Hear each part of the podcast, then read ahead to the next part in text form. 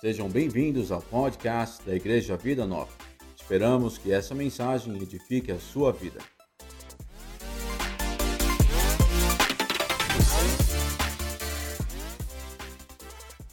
Chamados para a perfeição. Quando gente, eu acho que essa é uma luta. É, quando a gente escuta essa palavra perfeição, parece que atravessa um negócio aqui embaixo, aqui no nosso, no nosso interior a respeito de como, como Deus nos chama para ser perfeitos. E o texto é: sede vós perfeitos. E a medida dessa perfeição não é pouca. Não é ser perfeito como a pessoa, a, o melhor herói da televisão, a, a, o artista mais bonito ou mais bonita da televisão. É, porque às vezes a gente pensa que perfeição é simplesmente uma aparência. A pessoa é perfeita no corpo, perfeita nos músculos, perfeita nas suas atitudes, e a gente avalia a perfeição assim. E ele diz assim: sede vós perfeitos, como o é perfeito vosso Pai que está nos céus. Então, a perfeição, a medida da nossa perfeição, é a perfeição de Deus. Primeiro, porque existe uma dualidade nas Escrituras. Que dualidade é essa, pastor? Porque ao mesmo tempo que ele me chama de perfeito, ao mesmo tempo que ele te chama e convida a ser perfeito, e diz assim: você tem que ser perfeito igual a Deus. Ele diz o seguinte: mas Deus escolheu as coisas loucas deste mundo para confundir as sábias. Diga assim para o seu vizinho: é por isso que você está dentro, querido. Né? É por isso que eu estou dentro. Deus escolheu as coisas. Às vezes a gente chama a mulher de louca, né? né? Os homens de louco. É, meu marido é louco, né? Mas Deus escolheu as coisas loucas deste mundo para confundir os sábios. Deus escolheu as coisas fracas deste mundo confundir as fortes. E Deus escolheu as coisas piores. Tá, vai piorando o negócio, né? As vis deste mundo e as desprezíveis, as que não são, para aniquilar as que são, para que nenhuma carne se glorie perante Ele. Então, você olha, ao mesmo tempo que Deus diz assim: você vai ser perfeito, igual a Deus, mas você não passa de. Escolha o adjetivo que você quiser desprezível, fraco, vil, é, louco. Diga para o seu vizinho, eu só espero que você não seja todos esses adjetivos juntos. Porque aí ninguém aguenta, não é verdade? Ninguém aguenta. Né? Já, não, não vou falar que me disseram ontem, porque senão vai. Né? Mas olha só por que ele diz isso. Mas vós sois dele. Mesmo que você não preste nada, mesmo que você possa parecer assim, aquele cara sem eira nem beira, o, o verme do, não sei de quê, do cavalo do bandido, pra, porque pastor não pode falar algumas coisas aqui na frente. Vós sois dele. Diga para o seu vizinho, você é dele, querido, 100% dele não prestando, a gente não prestando, não sendo vaso de barro. Você sabe que vaso de barro nunca é perfeito, porque sempre tem uma rachadura lá no meio, tem algum lugar que não, não, não funciona. Vós sois dele. Em Jesus Cristo, qual por nós foi feito por Deus sabedoria, justiça, santificação e redenção. Olha só essas quatro coisas que Deus faz através da nossa vida: sabedoria, Repete comigo: sabedoria, justiça, santificação e redenção. Diga assim: Eu vou para o céu. Obrigado, Jesus, porque a Luzinete já chegou lá. Ontem, eu vou dizer para vocês, ontem me disseram assim, acho que Jesus vai voltar rápido, porque a Luzinete chegou no céu e vai fazer um barulho lascado lá. E Jesus disse assim, melhor eu ir descer e vocês ficam com ela aí em cima. Esses são os irmãos. É, e a outra já estava fazendo limpeza para receber ela. Por é a chuva, né? 1 Coríntios 1 diz isso. Vós sois dele. Pode ser o verme do, do cavalo, do bandido que. Lá, lá, lá, lá, lá. Pode ser o sentimento. Talvez você tenha vindo hoje para a igreja dizendo assim, mas quem sou eu? Aí, talvez, mas eu não sou nada, eu não tenho nada, eu não possuo nada. E é por isso que Deus te diz assim: eu quero você. Mas então o que é perfeição? Quando a Bíblia me chama para ser perfeito, e essa perfeição é a medida de Deus, como eu lido como ser perfeito, não sendo absolutamente nada? É, é muito interessante na Bíblia, vocês sabem que, que Israel queria um rei, né? Queria um rei. E qual foi o primeiro rei escolhido? Saul. Por que, que Deus colocou Saul como rei? Porque o povo queria um rei. O povo queria um rei. Mas por que, que Deus disse assim: vai lá e pega Saul na casa de Quis e põe ele como rei? Por quê? Porque ele era alto, rico, bonito Aquele que você enche a boca e diz assim: meu rei. Você quer tirar até foto com ele. Porque ele era. Ele tinha uns dois metros de altura, Saul. Dois e pouco. Quando a gente olha. eu não sei se o Jonathan está por aqui, mas não. É só a altura do Jonathan. Né? O Jonathan tem dois e seis, não é isso? 2 e 7. Dá licença, né? Mas Saul tinha aí uns 2, 2 e 5, ah, por aí. A Bíblia diz que ele da cabeça para cima saía, era mais alto que o outro. Esse era o rei do coração, bonito, rico, é, lindo na foto. Mas o verdadeiro rei era aquele nanico baixinho, pastor de pobre, o último da fila cheirando a ovelha. Diga para o seu vizinho assim: não importa seu perfume, querido, desde que seja o de Cristo, diga assim. Aleluia. Por isso que tem essas diferenças na Bíblia, você às vezes não percebe por quê. Porque às vezes a gente escolhe aquilo que agrada aos nossos olhos. E nem sempre o que agrada aos nossos olhos, ou na maioria das vezes, agrada ao coração de Deus. Diga para o seu vizinho, vigia, vaso.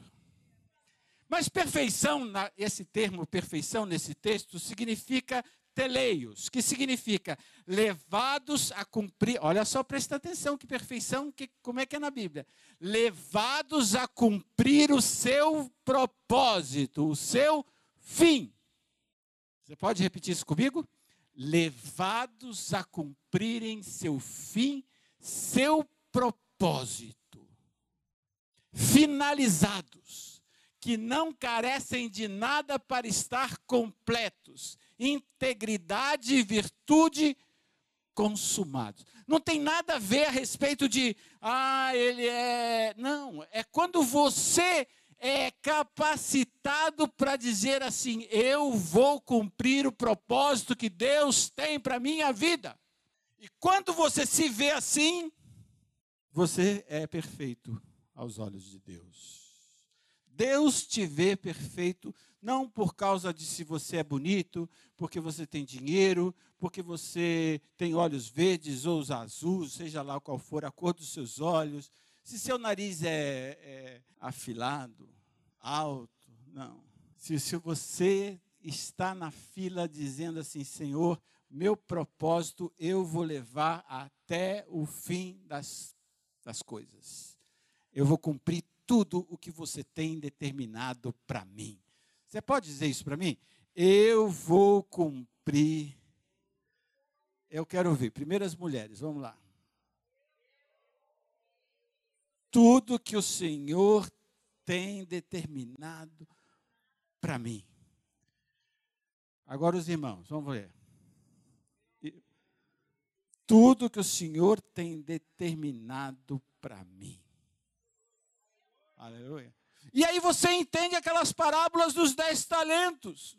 Ou a parábola dos talentos. Deu cinco para um,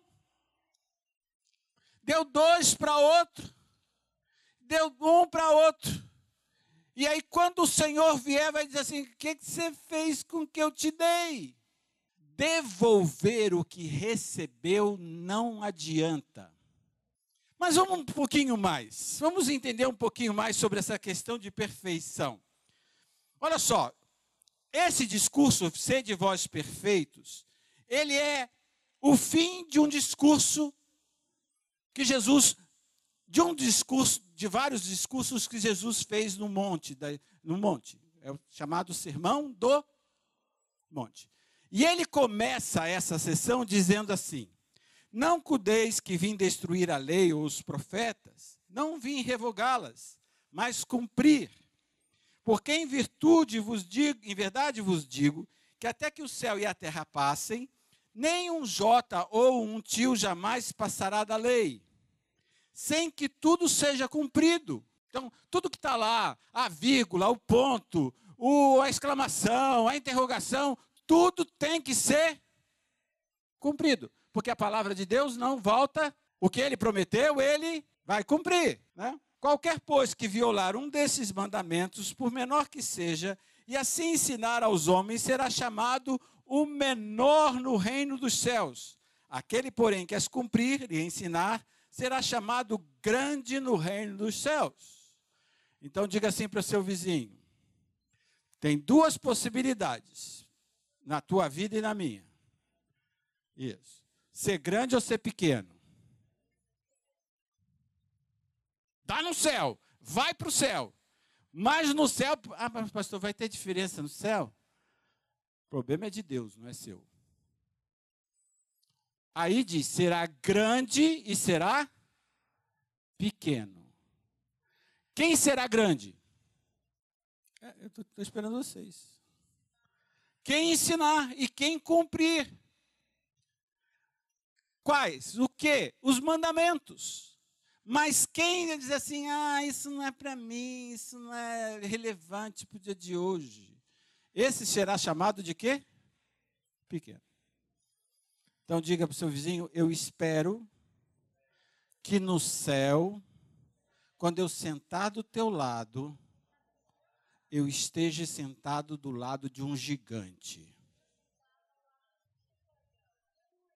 Posso ver um aleluia básico assim? Isso. Diga assim: você vai ser gigante. E eu, você também. Essa é a terra dos gigantes. Aquele filme antigo. Ah, quem nos ouve, Deus abençoe também em casa. Mas abençoe pela metade vocês que estão em casa. Porque abençoar 100% é quem está aqui. Ô, oh, pastor, não faz isso não, porque tem gente que não pode, é verdade. Mas, mas vigia vaso. Né? Porque vos digo, olha só, que se a vossa justiça não exceder a dos escribas e fariseus, de modo nenhum entrareis no reino dos céus. Então tem, um, tem, uma, tem uma vara, vamos chamar assim, vara de pastor. Né? Quem passar por baixo dela, entra. Se a vossa justiça não exceder. Mas aí ele, mas ele explica como isso, olha só. Ele diz assim, sabe, eu estava pensando, é, esses dias aqui, inundou a igreja, aqui, a lateral, e eu estava pensando assim, poxa, fizeram tanto piscinão por aí, e às vezes o piscinão não dá conta, por causa do, do volume de água. Todas as vezes que a gente quer fazer uma coisa maior, mais ampla, a gente tem que entender o que estava antes. Não é verdade? Por exemplo, se eu tenho um poço e quero fazer um poço maior, não adianta eu olhar para o poço e dizer assim, eu vou fazer um poço maior. Porque pode ser que o poço, novo poço que você faz, possa ser mais largo. Mas se você não souber a profundidade, não vai resolver nada. Você pode fazer mais fundo, mas se ele for mais estreito, também não vai resolver nada. Então, todas as vezes que eu quero fazer algo que seja maior, a minha justiça não exceder a dos escribas e fariseus, eu tenho que saber como é que os caras viviam. para que não venha a fazer a coisa de maneira negligente. E em vez de ter uma, um piscinão que comporte, eu vou ter um que transborde. Ou que arrebente. Ou que fracasse. De acordo ou não? Então, Jesus diz o seguinte: chamados para serem mais humildes. Por quê? Porque aparentemente os fariseus eram humildes. Mas ele diz assim: você precisa ser mais.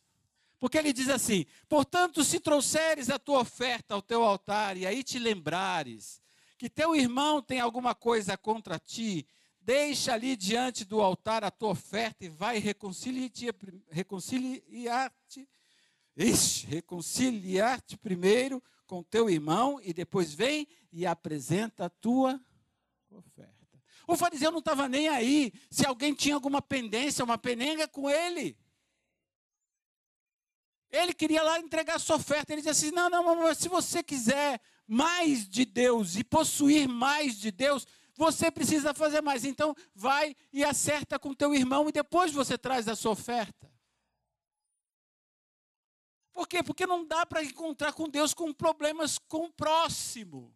Ama ao teu Deus com todas as suas forças, com todo o teu coração, e ao teu próximo como a ti mesmo.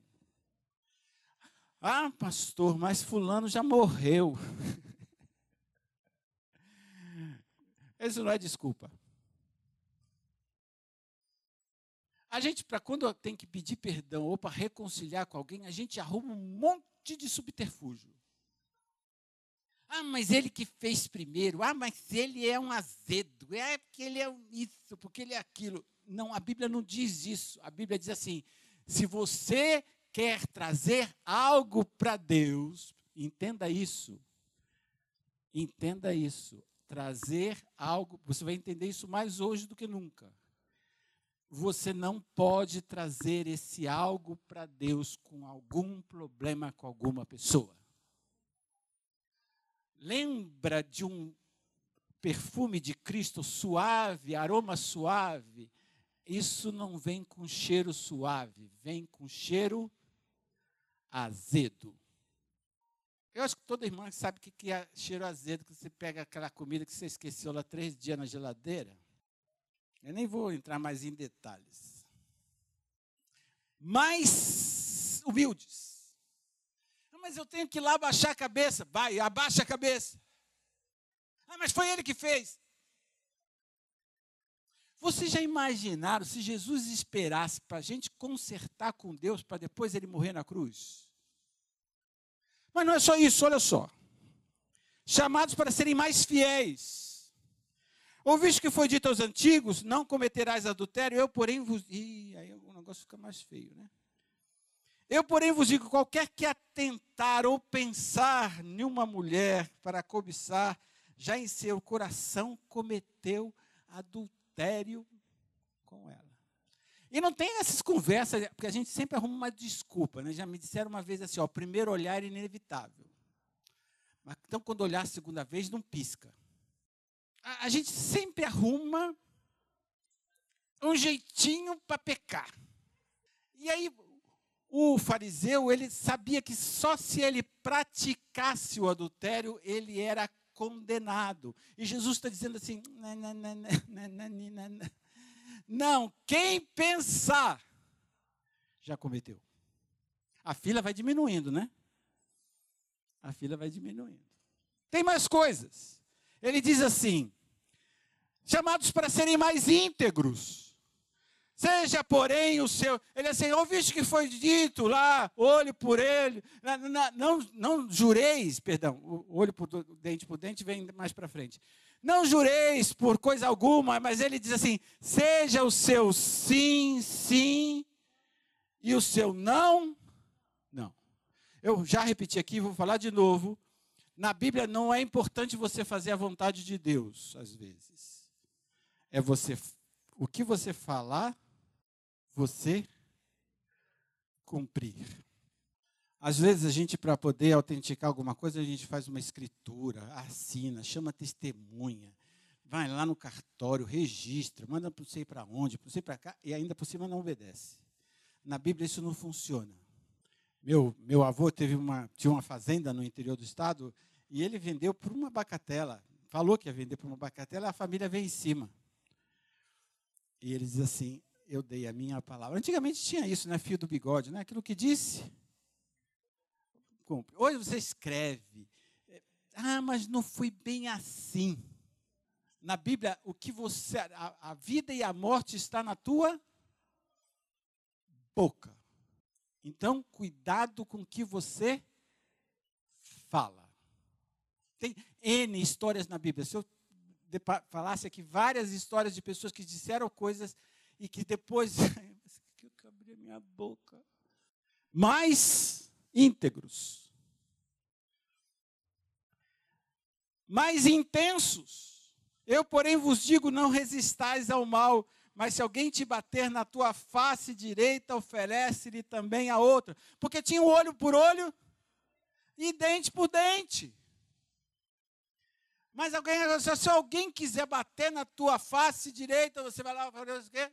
Pode bater aqui. Se alguém te obrigar a andar uma milha, pleitear contigo e tirar-te a túnica, dá-lhe também a capa. E se alguém te obrigar a caminhar uma milha, vai com ele duas. Dá quem te pedir, não te desvie daquele que quiser te que lhe emprestes. Isso é, se você tem que sofrer um dano, se alguém tem que sofrer um dano ou uma perda, seja você.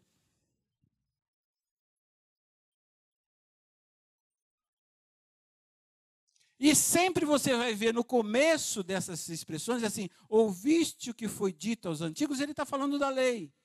Mas ele não está dizendo assim, despreza aquilo, ele só está dizendo, seja mais intenso do que aquilo, seja mais profundo do que aquilo, seja mais íntegro do que aqueles, seja mais perfeito do que eles foram.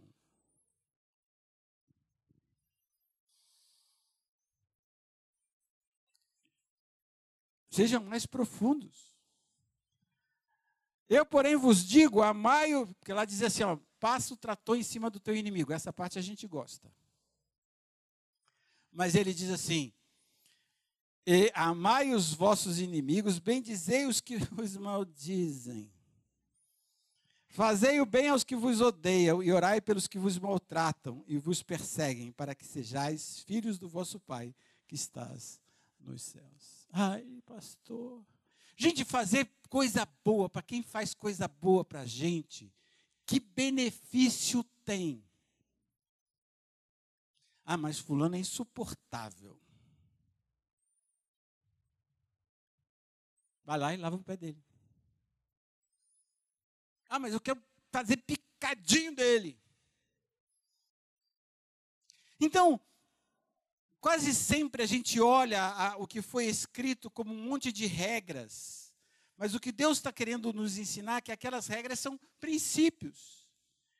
E que quem quer ter, ser gigante nos céus, ter mais no céu, precisa fazer mais. Nós vamos começar a, ensinar esse ano o livro de Levíticos. Aí alguns irmãos já começam a se coçar. Porque diz assim, mas isso não é lei. É. Mas lembra que simplesmente é só um padrão que eu preciso superar. Você pode repetir isso para mim? Um padrão que eu preciso superar. Eu não ouvi direito nem na boca de todo mundo. Se eu não conhecer, pode ser que eu faça menos e fazendo menos.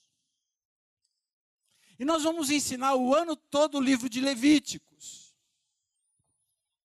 De acordo? Presta atenção para mim, presta atenção comigo. Aon... Terminamos o livro de Êxodo no ano passado, não foi isso? Foi isso ou não foi? O que que o livro de Êxodo, aonde o livro de Êxodo termina? É, eu não posso ficar muito longe daqui porque a, a câmera não roda. Vamos lá. Aonde o livro de, de Êxodo termina?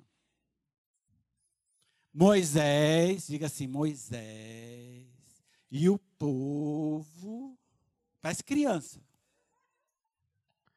Er, fazer falar que nem paulistano fala, ergue, né, ergue o tabernáculo no deserto. Então repete, aonde o livro termina? Moisés ergue, ergue, ergue o tabernáculo no deserto. Isso? Quando ele oferece o holocausto, o que, que acontece ali no, no último capítulo? A nuvem que está lá na montanha, explodindo a montanha, terremoto, fogo, ninguém podia chegar perto, Ninguém podia tocar na base da montanha, porque senão era esturricado. O que, que essa nuvem faz? Ela sai e entra no santuário. De acordo ou não? O que faz a nuvem entrar no santuário e ficar quieta? O holocausto. Diga assim para seu vizinho, a tua oferta, a tua entrega, a tua dedicação, sempre vai aquietar o espírito. E o holocausto será feito aonde? Naquilo ali. Então vamos lá, pensa bem. É, é, é eu estou com medo de fazer pergunta para vocês, porque senão eu vou ter que pegar a Bíblia e Aonde Deus se manifestava? Ali? Hã? Ali? Aonde? Fala, querida. No Santo dos Santos. Diga assim: Deus se manifestava no Santo dos Aonde estava esse Santo dos Santos? No tabernáculo. Aonde, Elza, no tabernáculo? Lá no fundo, no interior. Então o indivíduo chegava lá para poder cultuar Deus. Qual é o primeiro móvel, o primeiro objeto que ele encontra? Aquilo ali. Então, para chegar a Deus que estava no final, eu precisava encontrar aquilo ali primeiro. Então diga assim: no encontro com Deus, no encontro com Deus, repita, sempre terá que haver um sacrifício. Posso ouvir isso de novo? No encontro com Deus, sempre terá que haver um sacrifício. Que, qual é o texto que a pastora começou esse culto hoje? Rogo-vos, peço e imploro a vocês, meus irmãos, que apresenteis os vossos corpos como vivo, santo e agradável a Deus. Então, quando eu vou em direção a Deus, eu tenho que pensar assim: eu preciso fazer um sacrifício. Ah, mas Jesus já fez todos por mim. Claro, o principal ele já fez. Tem dois sacrifícios no livro de Êxodo. O primeiro é lá que eles tiraram do Egito. O segundo é esse. O primeiro é Jesus. O segundo é eu e você. Quais são os sacrifícios que você está disposto a fazer para se encontrar com Deus? E, querido, entenda, entenda o seguinte. Vamos lá imaginar o Marquinho e a Ana chegam com a sua ovelhinha. É porque eu acho que na classe social deles devia ser uma ovelha. Porque se aparecer com uma rola, uma pomba, o fogo come eles. Ontem o teu irmão que trouxe. Porque pomba e rola era. Por isso que não importa o animal, irmãos, nem importa o sangue. Não importa, repete isso para mim. Não importa o animal, nem importa o sangue. Porque a Bíblia diz que o sangue de touros e cabritos não pode aperfeiçoar o homem. Então Marquito e a Ana resolveram trazer seu cabrito. Cabrito ou ovelha, querido? Ovelha? Ovelha. E ele traz para o sacrifício. Só que o Pedro chegou antes. E o sacrifício dele está lá comendo solto num, na churrasqueira. E ele, o Marquito, tem que tomar uma decisão. Não se esqueçam, eles estão no deserto sem pão e sem água. E ele tem que olhar para a cabrita e dizer assim: se eu passar aquela porta, eu vou ficar sem ela. Então, antes de pensar no prato dele, ele tinha que pensar na mesa do Senhor. E não pensa que era fácil, porque aquele cheiro que subia, acho que a nuvem ainda fazia com que ele se espalhasse mais pelo arraial, aquela, aquela churrascão comendo solto lá dentro, e você diz assim: eu tenho que decidir entre oferecer a Deus ou satisfazer a minha justiça. E entenda que até hoje você passa por esse dilema quando você vem trazer sua oferta aqui. Dou para Deus ou como? Dou para Deus ou pago a conta? Vou dizer uma experiência pessoal muito dolorida. Aprendi a ser dizimista com 15 anos. E como eu aprendi? Com dor. Porque quando meu pai dava, nós comíamos o mês inteiro. Mas quando meu pai não dava, não chegava ao dia 20. E chegou um dia na minha vida que eu decidi que, que 10% não resolvia. E é uma decisão entre o que eu levo na minha mão e no meu coração e a minha justiça. Por isso que a palavra justiça, quem tem fome e sede de justiça. E Deus observa. Como observou a viúva que trouxe duas moedinhas. E Jesus diz assim: Yes. Então, cada um que se aproximava daquele encontro com aquele negócio tinha que tomar uma decisão na sua casa. Pô, mas Deus, estamos no deserto, não tem padaria, não tem supermercado, não tem horta, não tem, não tem nada disso aqui. Deus dizendo assim: Eu vou te levar para te provar, para te mostrar que nem só de pão viverá o homem. E lá tem uma sucessão de coisas que eu tinha que oferecer. Imagina, se eu pequei contra Deus, se eu tenho que me oferecer, se eu tenho que agradecer, se eu tenho que. Eu vou ficar sem. Fica sem. É a viúva de novo. Mas com alegria de coração, porque Deus ama o que dá com alegria. Então, cada um que se aproximava com o seu cabrito, com a sua ovelha, ou com a sua rola, ou com a sua pomba, tinha que decidir. E o cheiro cobria. E você já imaginou, irmão? Começa a observar onde as reclamações estão e você vai perceber que sempre está depois de um grande sacrifício. E as pessoas vão dizendo assim: e eu estou comendo esse pão vil. Então, todo ano, todo esse ano, a gente vai, não é o que vou dar, porque não é somente o que eu dou, não é, é o que, que eu estou fazendo para Deus. Ah, eu não consigo chegar na igreja de manhã porque eu não consigo acordar. Mas eu acordo para tantas coisas. Ah, eu não consigo ir na igreja porque tem a pandemia, mas eu vou no mercado, vou no açougue, vou na, na, na, na quitanda, vou na feira livre. O que, que eu estou trazendo na mesa do Senhor? Porque Deus decidiu dar o melhor dele. Por isso que Deus chama Abraão o pai da fé, porque ele decidiu dar. Eu quero que você entregue seu único filho a quem ama. Todas essas pessoas que vocês veem como heróis da vida da Bíblia, são pessoas que trouxeram nas suas mãos o melhor de sua história e da sua própria vida. Daniel na Babilônia, não, eu não posso comer essas comidas mas são as melhores do mundo. Não, as melhores do mundo são aquelas que Deus diz que é melhor. Ah, mas é a comida do palácio.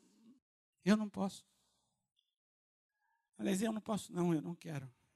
Se a vossa justiça, rogo-vos, pois, irmãos, pela compaixão de Deus, que apresenteis os vossos corpos em sacrifício vivo, santo, que é o vosso culto racional. Sabe, irmãos, eu, eu, eu decidi nunca mais chegar diante de Deus num culto de mãos vazias, seja lá o que for. Porque eu não quero sair daqui vazio. Não, eu não estou negociando com Deus. Se eu também sair vazio, eu não tenho nenhum problema. Então disse Jesus aos seus discípulos: se alguém quiser vir após mim, renuncie a si mesmo. Tome sobre si a sua cruz e siga-me. Porque aquele que quiser salvar a sua vida, perdê-la.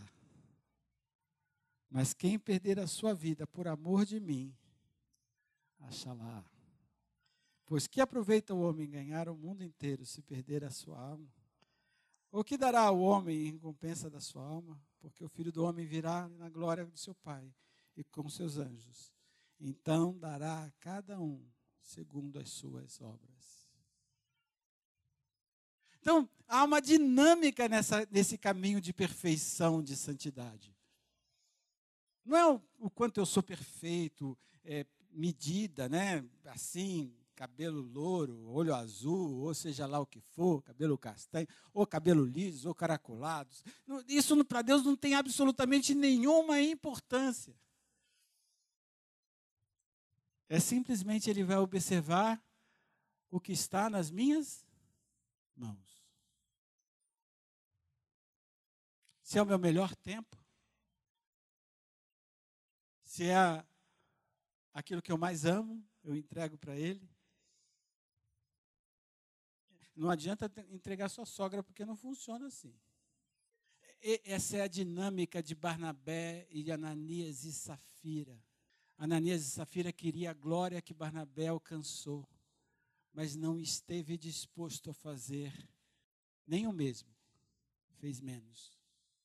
Quando gente, domingo que vem a gente vai ter ceia, não é isso? Eu sei que muita gente vai vir na igreja por causa da ceia. Não pense que todos que estavam naquela última ceia eram perfeitos, não eram, porque um negou, todos fugiram, mas teve um que traiu. E talvez você nunca tenha percebido por que, que Judas traiu Jesus. Lá no livro de Coríntios diz o seguinte: Porque o que eu recebi do Senhor, o que também vos ensinei, que o Senhor Jesus, na noite em que foi traído, tomou o pão. Judas disse assim: eu quero garantir o meu pão de amanhã. Esse louco está dizendo que vai morrer. Quem vai cuidar de mim? Quem vai me sustentar se eu sou um ladrão? Todas as vezes que eu me aproximo da mesa do Senhor, sem a confiança de que Ele é o que vai me sustentar, eu tenho o espírito de Judas Iscariote. Por isso que Paulo escreve aos Coríntios e diz assim: ó, vigia, vaso. Do jeito que você se aproxima da mesa. Se você pegar todo o capítulo, eu não quis colocar todo o capítulo aí, toda, toda a citação, mas eu queria convidar você a ler. Porque ele diz assim: ó, por isso que no meio de vocês tem muitos fracos, outros doentes e alguns que morrem antes do tempo. Já imaginou um negócio desse? E aí você diz assim, mas eu estou com esse problema, mas eu não sei onde é onde eu errei. Porque às vezes a gente não pensa que isso aqui é um erro. Quando eu chego na mesa do Senhor, eu digo assim, ai, mas o que, que eu vou oferecer? Não, mas eu não posso oferecer, porque senão eu vou ficar sem. Ontem o pastor Eduardo deu um, testemunho tão, tão precioso, né? Ele chegou, ele viu uma, uma, uma placa de uma igreja, de uma outra igreja caída. A placa caída. E ele está lutando lá para poder pagar as contas, porque essa pandemia é uma loucura. E ele passava na frente daquela igreja e a placa caída. Passava e a placa caída. Aí ele chegou para o pastor e disse assim: Pastor, dá licença. Ah, meu irmão, é muito cara. Ele falou assim: Eu vou pagar a placa para a sua igreja. E aí ele foi procurar ver o preço. Ele disse assim: Para que, que eu abri a minha boca? Mas ele abriu a boca e disse: Eu vou pagar. E ele foi lá e cumpriu. No dia que ele pagou, Deus deu uma oferta na igreja dez vezes mais o valor daquela placa. Eu não sei se vocês ficam entusiasmados com isso. Irmãos, se eu, você olha para a igreja e vê assim, ai, que igreja bonita.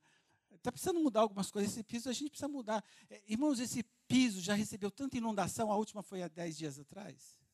Mas ele está lá. Por quê? Porque tem um monte de santo que fica em cima dele. Né? Mas está aguentando.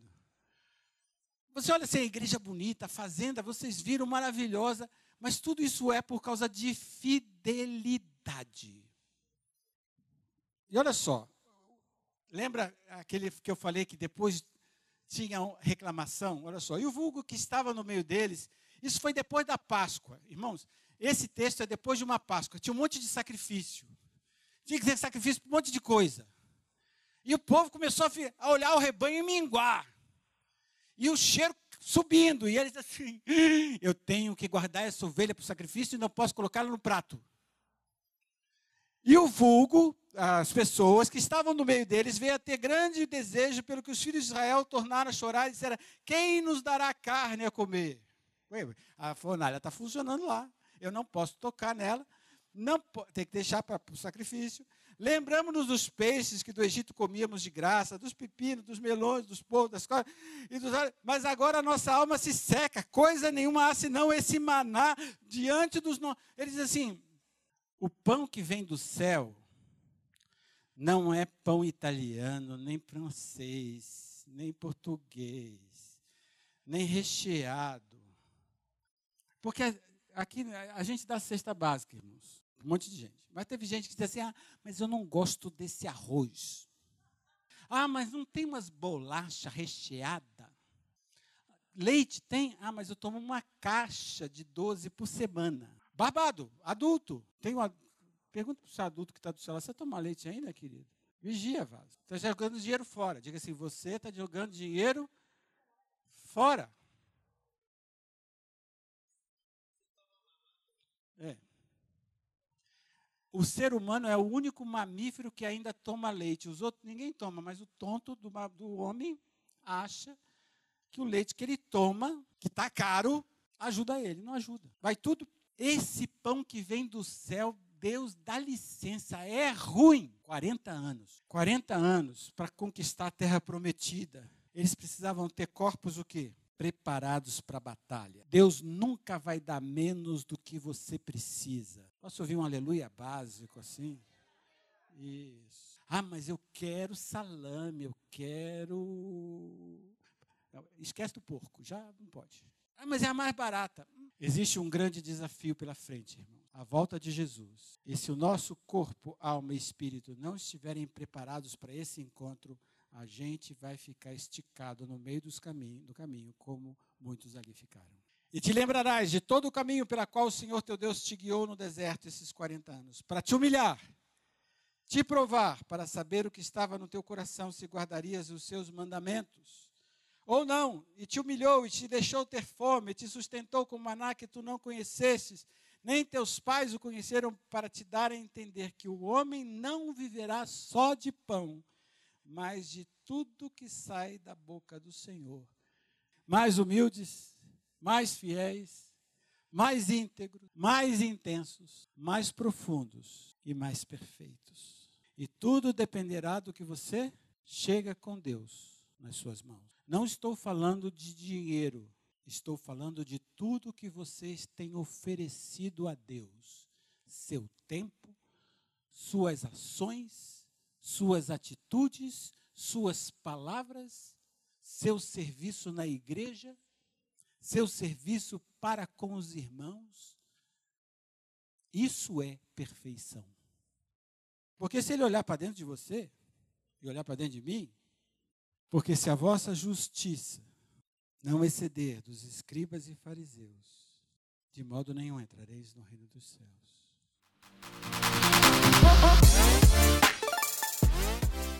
Obrigado por ouvir o nosso podcast. Abençoe a vida de outras pessoas compartilhando essa palavra.